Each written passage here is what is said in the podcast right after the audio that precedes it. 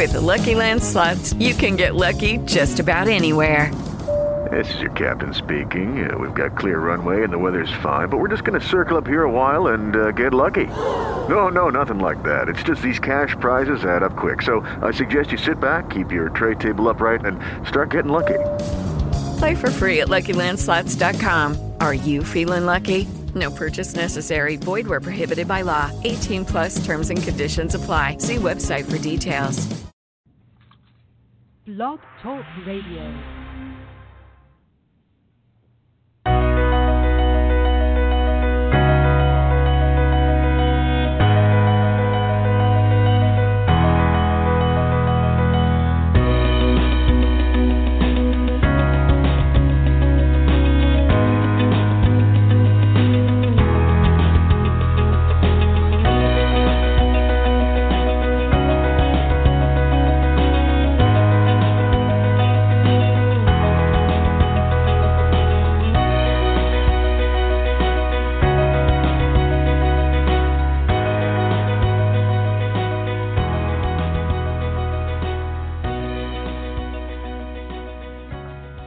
Music provided by Bensound.com. Welcome everyone to today's Earth Energy Forecast Show on this Tuesday, June 25th, 2019. Thank you for joining us today, or if you're listening later in the podcast. Today's show is all about 5G, what it is, what it can do for us, its potential health risks, and some common sense ways to reduce exposure to cell phone radiation. Today's guest, Dr. David Carpenter, will talk to us today about his research on the human effects of radio frequency electromagnetic fields and his thoughts on 5G. Dr. Carpenter is a public health physician whose current position is director of the Institute for Health and the Environment at the University at Albany, as well as professor of environmental health sciences within the School of Public Health at the University at Albany. After receiving his MD degree from Harvard Medical School, he chose a career of research in public health. After research positions at the National Institute of Mental Health and the Armed Forces Radiobiology Research Institute, he came to Albany in 1980 as the director of the Wadsworth Center for Laboratories and Research of the New York State Department of Health, the third largest public health laboratory in the U.S. after NIH and CDC. He was instrumental in creating the School of Public Health at the University at Albany in 1985. He was then appointed as the founding dean of the School of Public Health, a position he held until 1998 when he assumed his current position. Dr. Carpenter's research initially was basic neurobiology and more recently has primarily been the study of human disease resulting from exposure to environment contaminants and more specifically the adverse human effects of electromagnetic fields. He became a spokesperson for New York State on issues related to EMFs. He has edited 2 books and written several review articles on the subject. He testified before the President's Cancer Panel in 2009 on human health effects of both power line and radio frequency EMFs from a variety of sources. He is co-editor of the Bioinitiative Report, which is a review of the effects of EMFs. But before Dr. Carpenter joins us today, let me share some background information about 5G. Now, please keep in mind that I'm not an expert on 5G. I'm merely sharing the information that I found when I researched it. 5G stands for Fifth Generation Cellular Wireless Technology. It will be a software-defined network, meaning that there will be no cables. It will operate on the cloud, which will make it 100 times the capacity of 4G. It will use what is called network slicing that consists of separate wireless networks, so that you can personalize the internet. In order to implement this technology, however, 20,000 satellites are needed. 1G through 4G use between 1 and 5 gigahertz frequency. 5G uses a bandwidth between 30 and 300 gigabytes, with some lower and mid-range frequencies. 5G is ultra-high frequency and ultra-high intensity. It uses shorter waves called millimeter waves, or they refer to them as MMW. These millimeter waves do not travel as fast or as far as the previous frequencies. This means that more cell towers are needed. Also, millimeter waves do not travel through buildings and are absorbed by rain and plants, which interfere with the signal. To get around this, towers will be placed on every light pole, utility pole, hospital, school, library, corporate building, etc. This is known as multiple input, multiple output. It is important to note that the effects of 5G will diminish as the distance from these towers increases. But with the world set on establishing this technology within the next several years, there may not be anywhere on the planet to hide. Verizon and Sprint already have 5G test cities in Sacramento, Washington, D.C., Atlanta, Dallas, Miami, and New York City. Cities such as Portland, Oregon, and Brussels, Belgium, have put a stop on 5G technology due to its potential human health effects. China will have 5G commercially available by 2020. President Trump is concerned about this and feels the U.S. needs 5G to stay competitive with China and other nations. Just yesterday, it was reported that the U.S. is requiring all 5G towers and hardware to be manufactured in the United States over concerns that hardware made in China may come with unwanted spy capabilities. It is estimated that half of all mobile connections will be 5G by 2025. So what can 5G do for us? 5G will be 10 to 100 times faster than 4G and support over 100 billion devices. The 50-millisecond delay in 4G will be reduced to 1 millisecond in 5G. It will allow for new technologies such as self-driving cars, robots, new medical devices, and improved industrial and agricultural machinery. Augmented reality and virtual reality will become readily available. The global media industry could stand to gain $1.3 trillion from 5G by 2025. All of this technology comes at a cost. As you can imagine, the cost of putting towers on every light pole and public building is very high, and the burden rests with local governments. This also means that the cost could trickle down to consumers. In addition, there is little research on the health effects of 5G on humans. The World Health Organization classifies radiofrequency radiation as a possible carcinogen, and the National Toxicology Program concluded that cell phone radiation can cause cancer. There have been over 1,000 studies on the effects of low-level wireless radiofrequency radiation. Here are some of the other costs that we could incur due to this technology.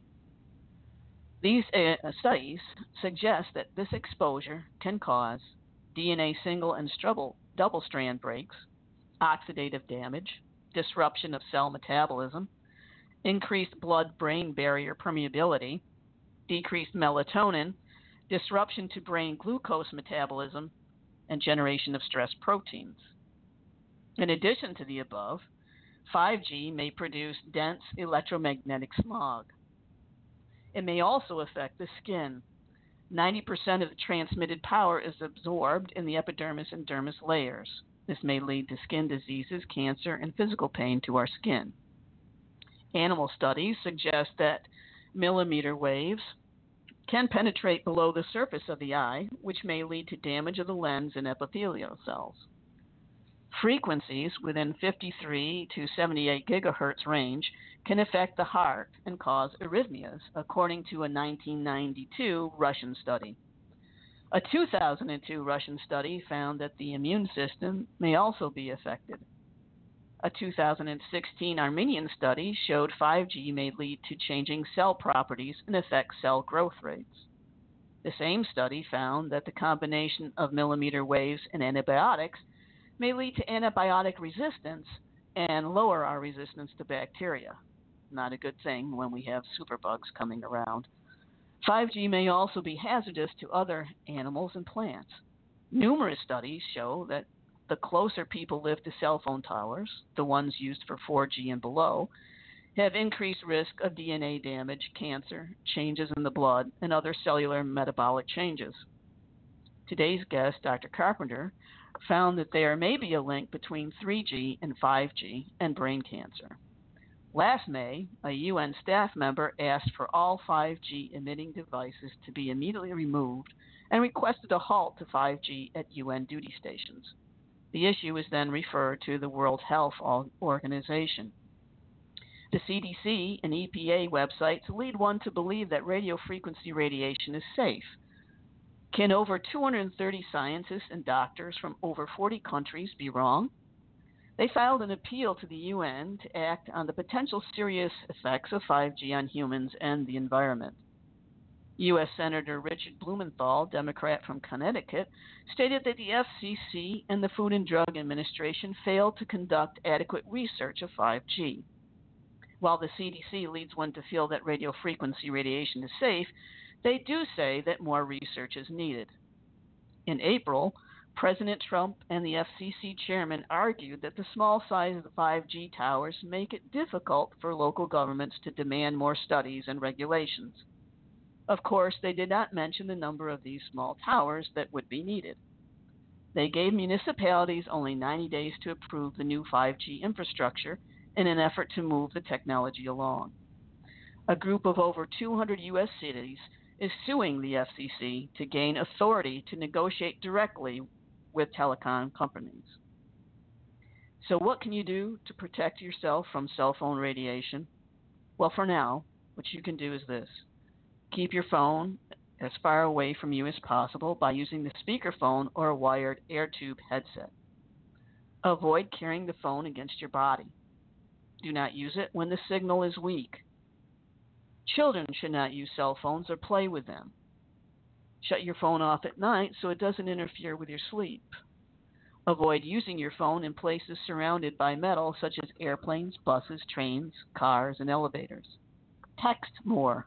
Maybe the teenagers are right. As far as 5G itself, I can't offer you any other advice today, but I will have return guest Eric Thompson from Subtle Energy coming on the show later this year. He is working on a product to protect us from 5G. Before Dr. Carpenter joins us, I want to read two quotes from two 5G experts. The first quote, "The new 5G wireless technology involves millimeter waves, in parentheses, extremely high frequencies, close parentheses, producing photons of much greater energy than even 4G and Wi-Fi. Allowing this technology to be used without proving its safety is reckless in the extreme, as the millimeter waves are known to have a profound effect on all parts of the human body." That was Professor Trevor Marshall, Director of Autoimmunity Research Foundation in California.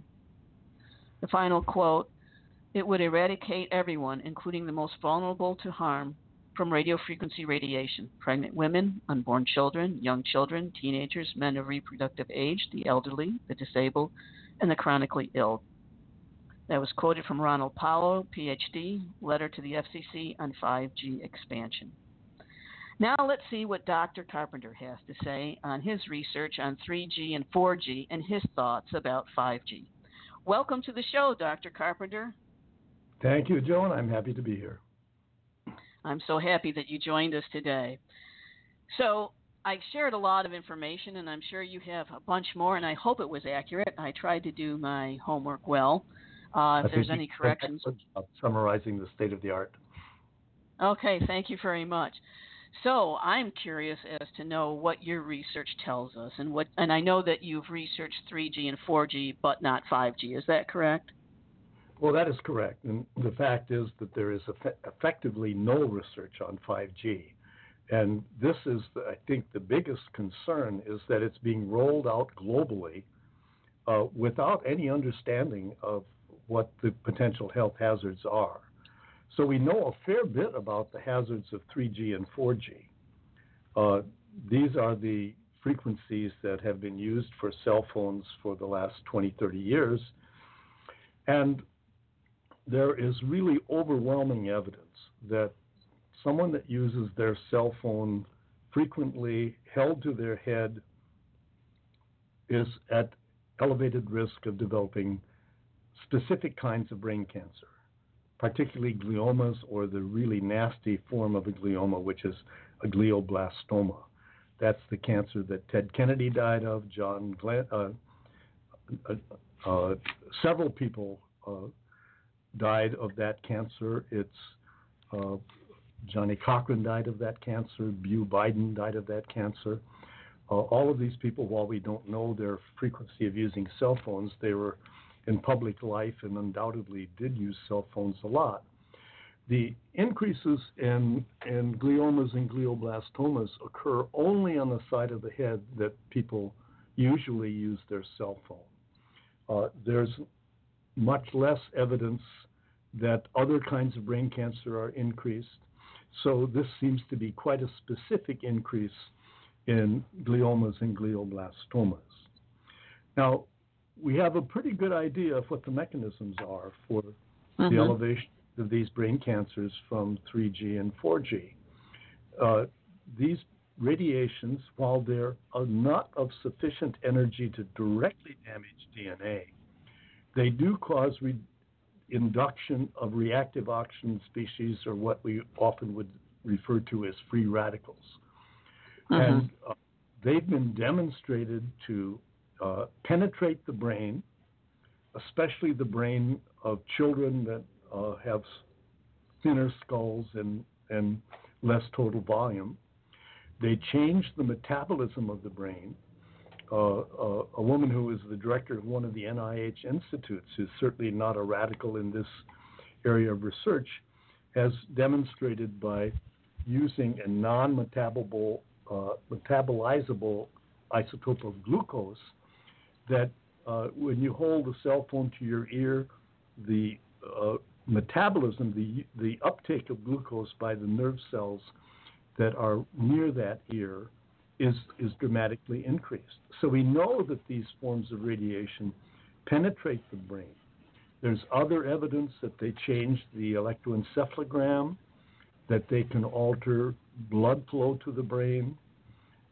There's increasing evidence that excessive exposure to 3 and 4G will alter cognitive function. This is, of course, particularly of concern in children in schools. One of my concerns is that so many schools have gone totally wireless, and especially in the computer classrooms, you may have 20 or 30 kids on a wireless laptop with one strong router in the room, and they're basically in a mini microwave oven. And the concerns that we have, I mean, cancer is not going to appear tomorrow. So what's the cancer rates going to be in 20 years in these children that have these high exposures? And then there is an issue that is becoming more frequent now, and that is that some people become unusually sensitive to radiofrequency radiation and develop a syndrome that's called electrohypersensitivity. It doesn't happen to everybody. It doesn't happen to me. But these people develop headaches. They have the sense their brain doesn't work right. They often have photophobia. They feel fatigued. And in some people, they literally cannot tolerate living in urban environments where there's cell towers everywhere. We're concerned that this is going to increase as exposure increases, which it certainly will with the advent of 5G. And so what are these people going to be able to do, Dr. Carpenter, if they develop this electrohypersensitivity and 5G is implemented? Well, this is a major problem. There is this place in West Virginia that prohibits all radio frequency radiation because of some of the military installations there. I've forgotten the name of the place, but some of these people have gone there to live just because they can't tolerate anywhere else. Others go into the mountains and find a cabin or stay in their car just to escape. And it appears that if they have a period of time where they're less exposed, that the symptoms will somewhat be reduced, but it also appears that once you're electrosensitive, you always will be if you're exposed to excessive levels. It's interesting, way back in the Cold War era, the Soviets irradiated the U.S. Embassy in Moscow with microwaves. Now, what we're talking about for 3G and 4G, these are microwaves. Wow. It's the same thing that drives your microwave oven. It's just that the microwave oven is at a higher intensity.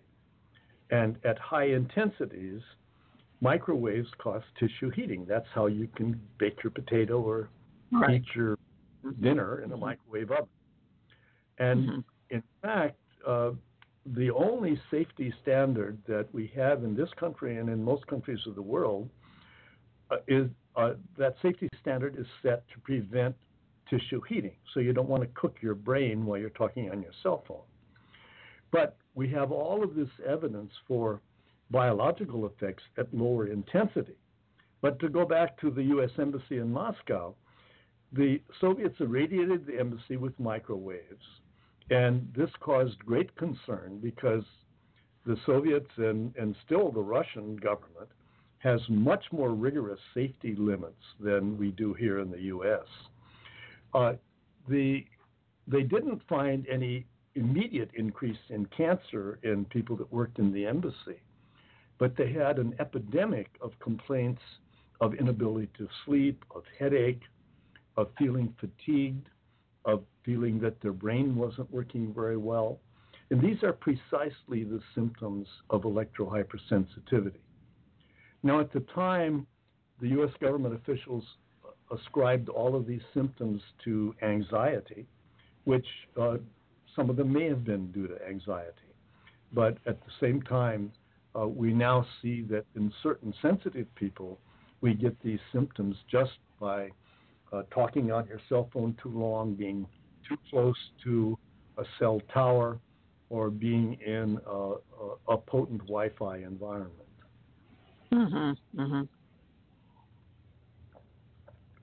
Yeah, maybe they just installed a Wi-Fi tower right in front where I'm living.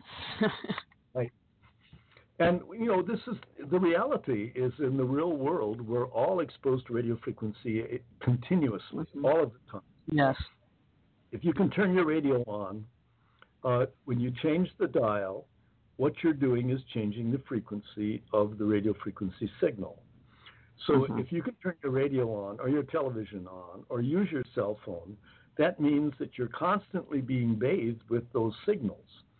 Now, in the past, most of the radio frequency in our environment came from radio and television transmission, and you didn't see symptoms of electrohypersensitivity or elevations in cancer, although even there are now reports of elevation in leukemia in children that live near Vatican Radio, which is a very powerful AM radio transmission station, transmits signals over all of Europe. And leukemia is one of the cancers that we've seen earlier from power line frequencies. When the whole body is irradiated, it appears that leukemia is the cancer of greatest concern. Wow. But if your brain is irradiated, then you get brain cancer. There are reports now that some women will wear their cell phones in their bra. If the cell phone is turned on, there is an increased risk of breast cancer. Of concern, although I don't think it's really been studied yet, is many men will wear their active cell phone on their belt or in their pants, and that would expose the pelvis. So I would predict that at some point, we're going to find elevations in gastrointestinal cancers or prostate cancer from pelvic exposure. So it's whatever part of the body is exposed to excessive radio frequency radiation that appears to cause the increase in cancer. When did 3G and 4G come out? Do you know, Dr. Carpenter? Well, I don't know the exact dates. The cell phone was really invented in the U.S., but it was first manufactured and widely used in Northern Europe, especially in Scandinavia. So much of the evidence we have at present about the elevations in brain cancer come from studies that were done in Sweden and other Scandinavian countries. What they have found there is that you only see this significant elevation in brain cancer after people have been using their cell phone intensely for 10 years or more. Now, we know from other chemicals exposures or ionizing radiation exposures that the latency between exposure and development of brain cancer is often 20 to 30 years. So this raises major concerns because, at least here in the U.S., there is some evidence that there's been this dramatic increase in our radiofrequency exposure, really starting in about 2005. No, that's only 15 years ago. And there was some increase before that, but there was a striking increase, which has continued to grow almost exponentially since 2005. So if the latency for real increases in brain cancer is 20 or 30 years, we haven't really seen clear significant increases in brain cancer in the U.S., unlike the situation in Northern Europe. Some indications, but not really very clear. But what's going to happen in the future when everybody is on their phone all the time and most people still hold it to their head in spite of all of the evidence, as you said earlier, that using a wired earpiece or at least holding it away from your head reduces your exposure significantly. So what about the exposure then from all of these 5G towers, these, you know, on lampposts and light and utility poles and hospitals and even schools? So all these people are going to be exposed to this. Does that not affect us because it's not close enough then? Well, the exposure is going to increase just enormously. Now, there is one that fact that exposure is going to increase is of great concern because of the lack of good studies to determine how hazardous 5G is. There's one reason to suspect that possibly it's not going to be as dangerous as 3G and 4G. You already mentioned that the 5G signal can be blocked by fog, by leaves. It isn't going to penetrate buildings very well. The question is it going to penetrate the body in the way that 3G and 4G do? I've already said that 3G and 4G penetrate the brain. Now, apparently, 5G signals are very much like those that are presently used at airport scanners, and they are supposedly not going to penetrate the body. You can see things on the surface of the body, but not internal structures. If that really is true, that 5G won't penetrate through the skin, then it probably is not as dangerous as 3G and 4G. But nobody has made those studies. Nobody has analyzed that. 5G gets close to the part of the electromagnetic spectrum that is called infrared. This is the heat that's from the sun. I was going to say, it's going to heat, yeah. Mm-hmm. That's right. And without that heat, obviously life on Earth would be impossible. We all know that heat penetrates the body. We have receptors for heat, and we require heat in our body. Now, the infrared radiation from the sun is certainly not something that we consider to be hazardous. But the 5G is between the 4G that we know is hazardous and the infrared radiation. And the fact that we're rolling this out on a global basis without any investigation of how dangerous it is of great concern. It's very difficult to put a genie back in the bottle. And we're letting this genie out of the bottle at enormous rates. I've just returned from China about 3 weeks ago, and they have big signs everywhere about 5G. I can't read the rest of it. It's all in Chinese, but 5G is everywhere. As you said in your introduction, there's this global rush to get 5G out, partly because the utilities are anticipating making just piles of money because of the rollout. But why do we do this without what is the equivalence of an environmental impact statement before we roll things out? You know, we never seem to learn. The whole episode with cigarette smoking and health is what took 30 years before we realized that cigarette smoking was killing people. We've had numerous other chemicals, DDT, PCBs, things like this that were proposed as, you know, God's gift to mankind. And then we find that these are deadly substances that now that we can't get rid of because they're persistent and they stay in the environment and they all in our bodies and they cause all kinds of diseases.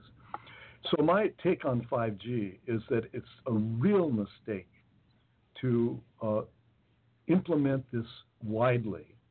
The fact that the millimeter waves don't travel as far and are more easily blocked requires that we're going to be putting one of these mini cell towers in front of about every 5th to 10th house on every residential street in the country. I don't know how they're going to get 5G in rural areas because the signals don't travel that far. But this means you're not going to be able to walk down the sidewalk without being continuously exposed. How well the 5G penetrates the house remains to be a question. So the solution to that is apparently putting a 5G transmitter in the house. And that's already happening around the country to some degree. The reality is that we're all continuously exposed. Now, things are, every level we anticipate things to get worse. There's been a lot of concern about smart meters. Smart meters replace the old digital meters on the outside of your house that that give the amount of electricity that you used, and they had to have someone come around once a month to read the meter so you get your electric bill. Well, now they're being replaced by smart meters that use radio frequency signals to transmit that information to the utility. And the signals that come from those smart meters appear to be particularly bad in the sense they trigger electrohypersensitivity. But we're going to go from there. Until now, every appliance manufacturer is inserting their appliance a little transmitter called the Zigbee drive, which will use radio frequency radiation to transmit information to the smart meter. And this is going to mean that your refrigerator, your washer, your dryer, your just every little appliance in your house is going to be generating radio frequency radiation, communicating with your smart. And so your kitchen and especially your laundry room and your bathroom, these are going to be hotbeds of generation of these signals. The Internet of Things, that's what 5G is being promoted. The benefit is you can download a movie in no time at all. But that's the only benefit that I can see. I know. So what now? There are people making money, and people making money off this. Yes, that doesn't benefit most of us, but it's going to benefit the people that are putting out the system enormously. But to do all of this to the enrichment of just a few, without a careful review of the long-term health consequences, is just stupid. And yet, nobody is even aware of the concerns about the health consequences, or at least the general public is not. And everybody's downloading a movie fast. That's a good thing. Yeah. So what really you're saying needs to be done is that we need to do a long-term study before we implement this. And it would have to be, what, a 20-year study at least? Wouldn't you say, Dr. Carpenter? Well, you know, the level of the study, to do a study of humans, you have to have humans that are exposed for a long period of time. That probably is a 20-year study. But, you know, I'd like to stop before we have humans exposed for 20 years. And do the animal studies, do the cellular studies to see whether the 5G signals really are as dangerous as the 3G and 4G. Now, you know, I'm not an advocate of going back to the pre-wireless age. I don't think any of us are going to do that. But we have some pretty good information about how people can enjoy the benefits of wireless communication without unduly and excessively exposing themselves to 3G and 4G. We've talked about some of these. Use a landline when you can rather than a cell phone. Now, unfortunately, this is a generational thing, and I asked my class that I teach how many people had a landline, and almost nobody under the age of 40 had a landline any longer. Mm-hmm. But landlines don't generate radio frequency radiation. If you're using a cell phone, use a wired earpiece. Keep the cell phone off your body. Turn off the Wi-Fi at night. Don't sleep with the cell phone under your pillow. You know, there's just so many relatively simple things that one can do that will allow you to benefit the good things about radio frequency radiation, but avoid excessive exposure. Now, we should start with the basic assumption that 5G is going to have the same effects that 4G has. And test that assumption. We can do studies in the short term with cellular systems, with animal model systems. Animals don't require as long a period of time. We've just had two studies on rodents with 3G and 4G. The National Toxicology Program did a long-term study of rats, and the rats lived for a total of 2 years, not 70 or 80 like humans do. And that study showed that rats develop the same cancers when they're exposed to cell phone radiation that people do. Another study was done in Italy by the Ramazzini Institute, and they used even lower intensities, the kind of exposure you'd get by living near to a cell tower.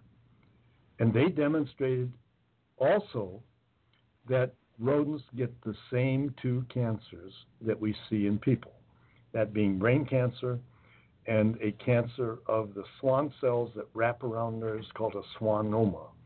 In humans, it's most common as an auditory neuroma. It's a tumor of the auditory nerve, which is encased in bone. So when you get a tumor growing there, first you get deaf, and then you get terrible brain, terrible headaches. So, you know, you can do those kinds of studies with 5G in rodents for a period not longer than 2 years. It'll take a little longer to analyze the data, perhaps. Uh-huh. But what's the rush of putting this out, other than to make people wealthy very quickly, when we really don't know how dangerous this technology is?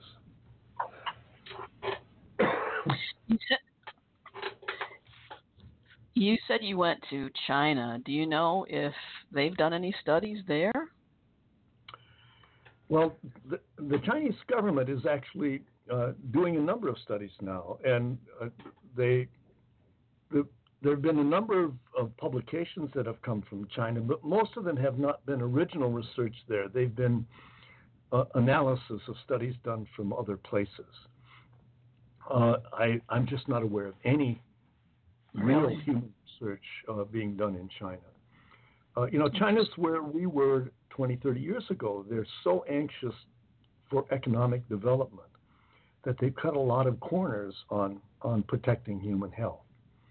And it was interesting. I was at Peking University where a lot of the studies there have been on air pollution. Air pollution in Beijing is terrible. But air pollution in all of the major cities in China is being reduced quite dramatically because of new regulations put in by the Chinese government. That's at the same time in this country, our regulations to reduce air pollutants are being loosened.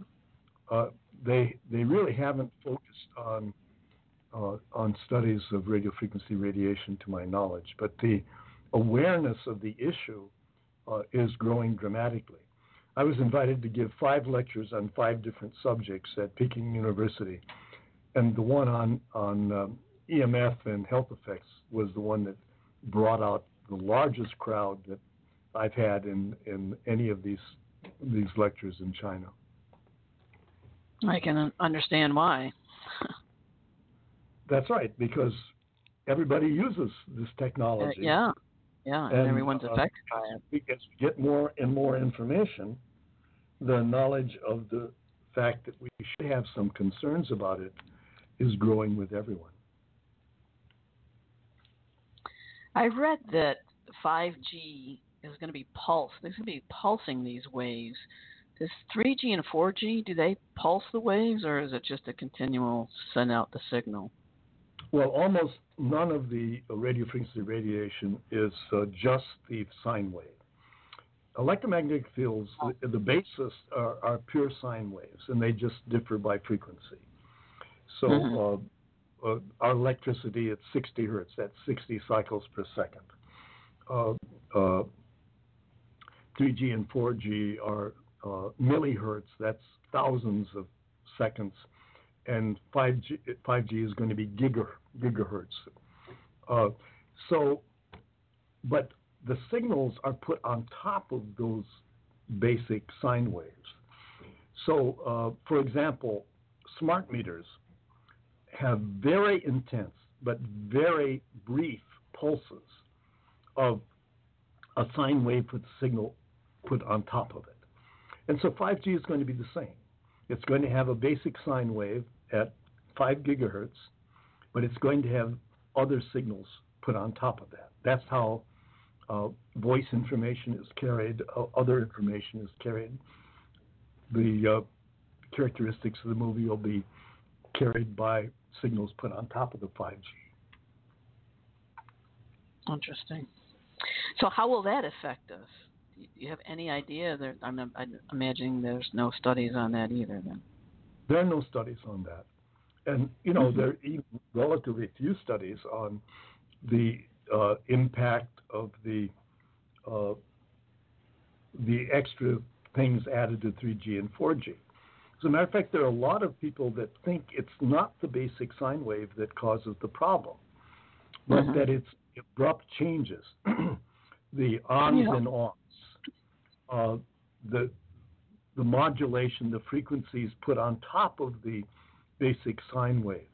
But that's very difficult to study, especially when you start to look at whole animals or humans, because we're all exposed to such a mixture of these frequencies, and we're exposed continuously.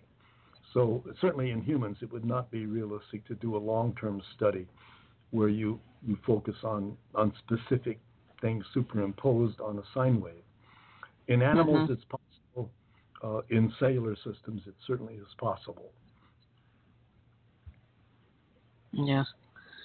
So I'm really concerned about these smart meters. I'm imagining that all of the power companies are going to want to institute these smart meters. It's happening everywhere. Here in New York, I get calls very, very frequently as smart meters are being put on homes. I've been contacted by a number of people. There's an interesting story from California of a couple that were away from their apartment for a month or so, and came home and didn't realize a smart meter had been put on their apartment.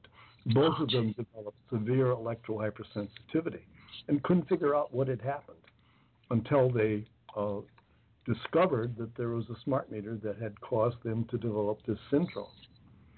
Now, there are other situations that have demonstrated that this syndrome of electrohypersensitivity can occur because of some very brief but prolonged brief but intensive exposure to radio frequency radiation. There's old literature on people in the Defense Department who were exposed unintentionally to high-intensity radar and developed a syndrome of electrohypersensitivity that did not go away for a period of years. I also have actually met and talked with a person who was a technician working with radio frequency generators, was invited to do some repair work on a facility that had several generators that were all supposed to be turned off when he went in to do the repair work. But three of them were not turned off. And he was in that facility for about an hour. Excuse me. Developed severe headache. And I met him 2 years later, and he was still ill.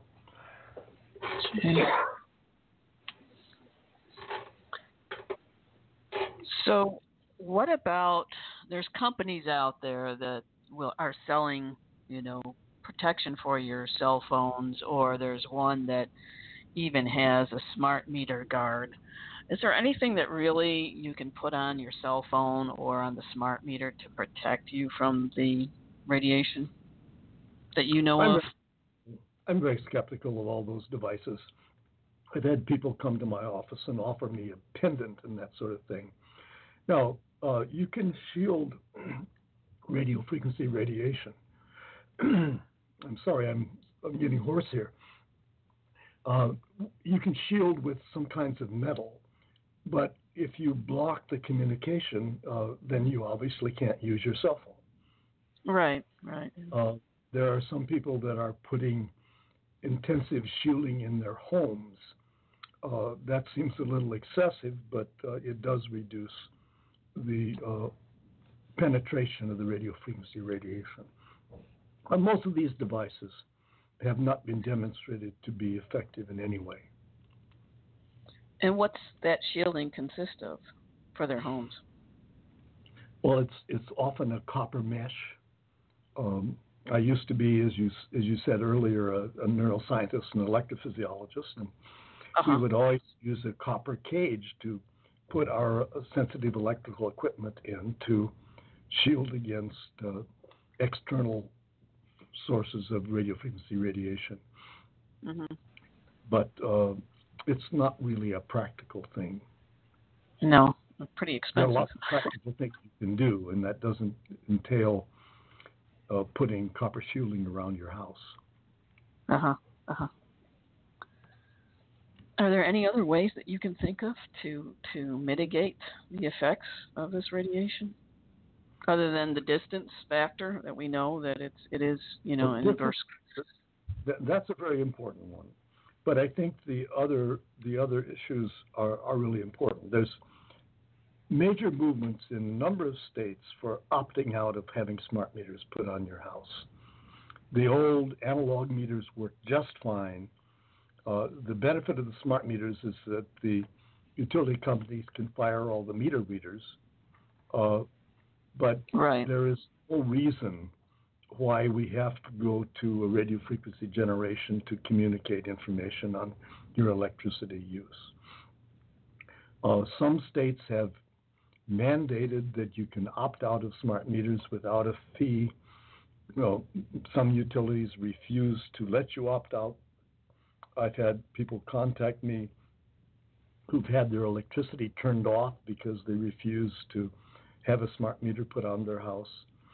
You know, again, there's so many simple things you can do to reduce exposure, but of course it's very difficult, especially when you're in an urban environment where there's cell towers everywhere, where you know, you can't go into a Starbucks or a Wi-Fi or a McDonald's without Wi-Fi.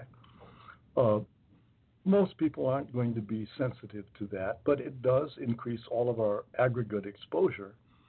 And like any environmental impact, our expectation is that what's important is the intensity of exposure and the duration of exposure. And some combination of the two factors determine whether or not we're going to develop symptoms. Mm-hmm. Mm-hmm.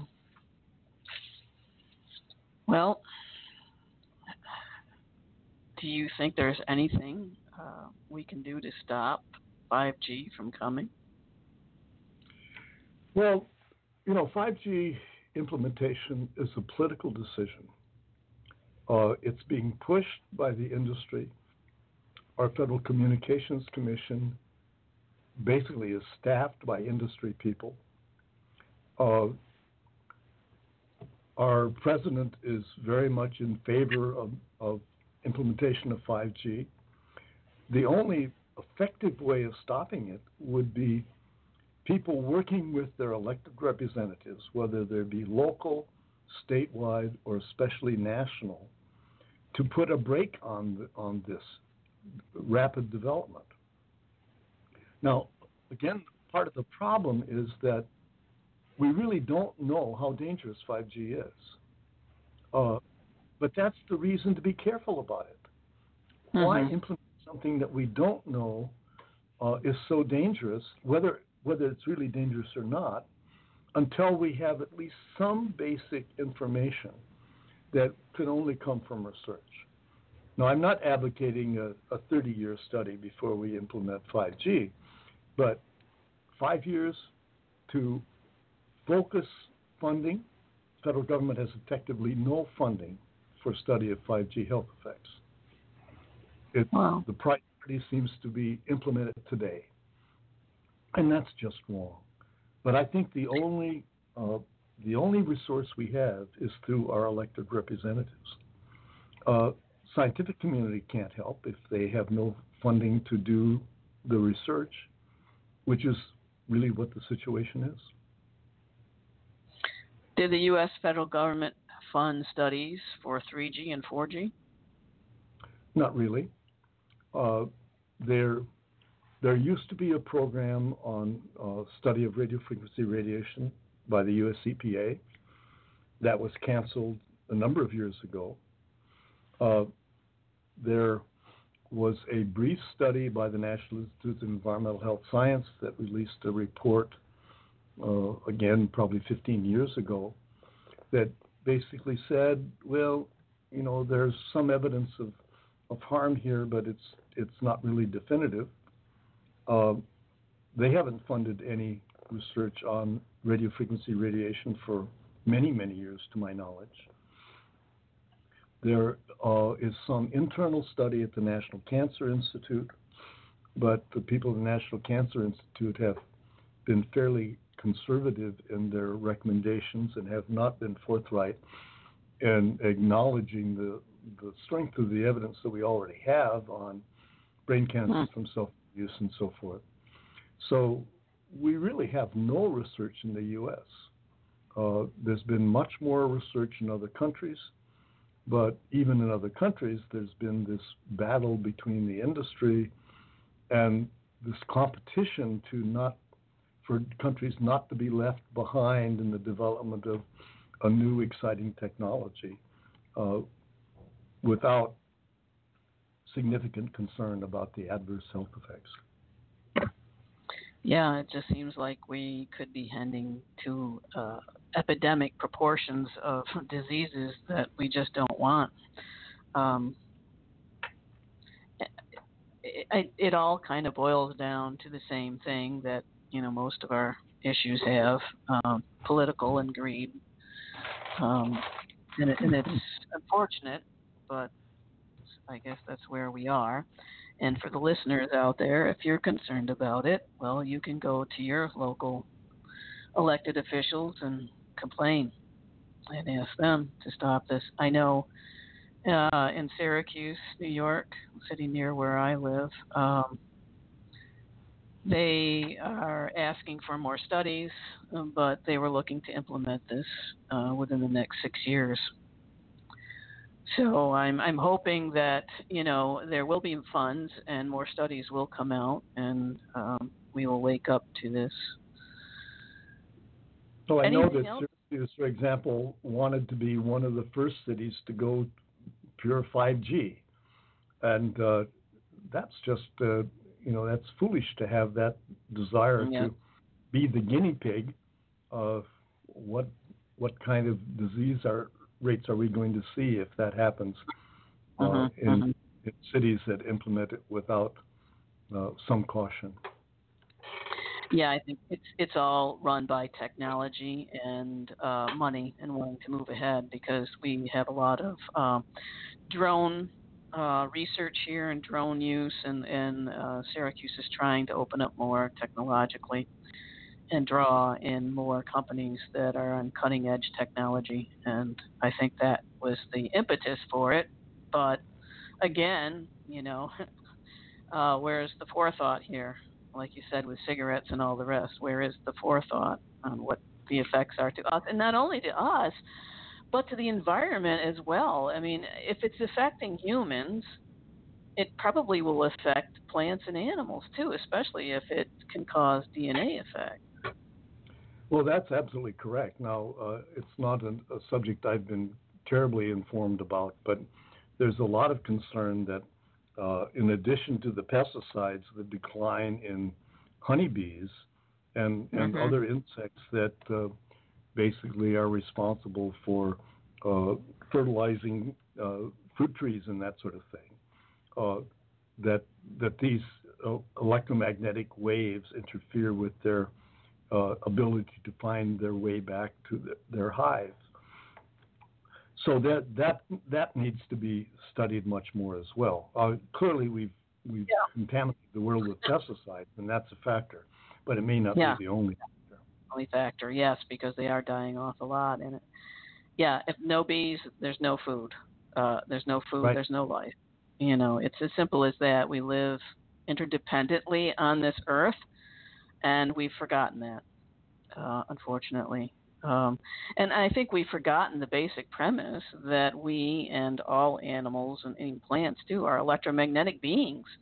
So, how are we? And we're living in a sea of electromagnetic waves to begin with. But like you said, if we're all doing the sine wave thing, and if it's coherent, then we don't have a problem. Then, I recognize your frequency. When I moved to Sedona, I know this is going to sound a little esoteric right now, but living in the Northeast and then going to the desert, when I got there, it's like I couldn't tune into anything. I had to read their frequencies and feel the frequency, and then because everything felt foreign to me. And that's why we say it's like a foreign land, a foreign country, because we're not in sync with the frequencies of everything. And this is how we communicate with one another telepathically, just getting vibes off of each other. We feel things. This is how we feel through this. And I'm wondering how that's going to affect it as well. Well, those are questions for which we really don't have any answers, but questions of major concern. Yes. Is there anything else that you want to share with us today, Dr. Carpenter, that we need to know about 5G or any other health effects? There is one other health effect that I haven't mentioned, which I think is potentially extremely important. And that is effects of radio frequency radiation on reproduction. There's very strong evidence for reduction in sperm counts in men that are exposed to 3G and 4G. Again, this is men that wear their cell phones in their belt when they're active, men that use a wireless laptop held in their lap for long periods of time. I've sort of jokingly said if you hold your wireless laptop in your lap for 8 or 10 hours a day, you probably don't need to wear condoms for the next week. But the reality is that the fertility, especially male fertility in the world, has gone down dramatically in the last 20 years. There are a variety of possible explanations for that. Certainly, radio frequency radiation is only one of them, but that is a major concern. Now, there is also a growing, it's not as strong, but a growing body of evidence for adverse effects in female reproduction, which is primarily infertility or spontaneous abortion early in pregnancy. There needs to be much more research on this. And again, there are a variety of factors that can affect reproduction, not just electromagnetic fields, but the clear demonstration that electromagnetic fields do affect reproduction as well as causing all of these other diseases. Cancer, effects on the brain and cognitive performance, and then the syndrome of electrohypersensitivity. Wow.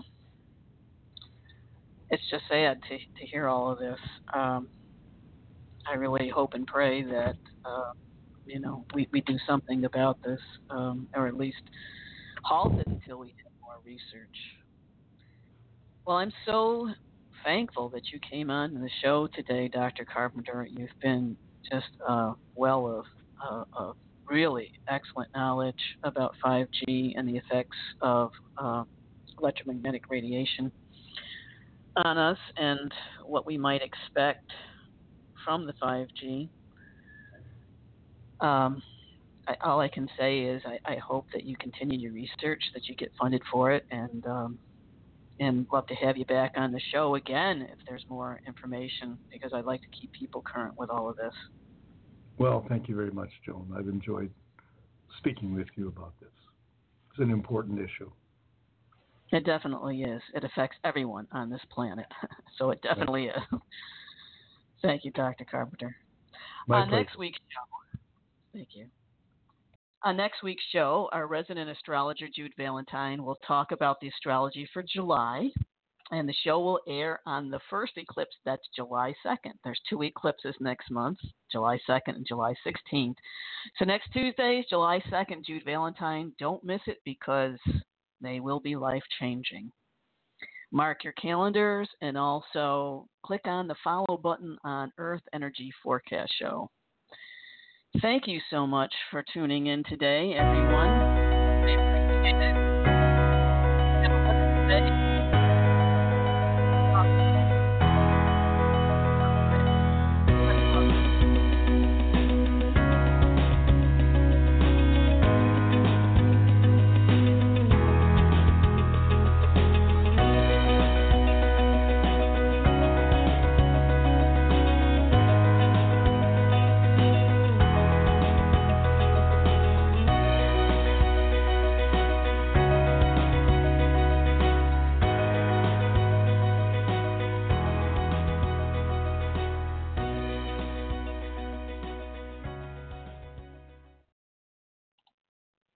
Hey, guys, it is Ryan. I'm not sure if you know this about me, but I'm a bit of a fun fanatic when I can. I like to work, but I like fun, too. It's a thing. And now the truth is out there. I can tell you about my favorite place to have fun: Chumba Casino. They have hundreds of social casino-style games to choose from, with new games released each week. You can play for free anytime, anywhere, and each day brings a new chance to collect daily bonuses. So join me in the fun. Sign up now at ChumbaCasino.com. No purchase necessary. VGW Group. Void where prohibited by law. See terms and conditions. 18+.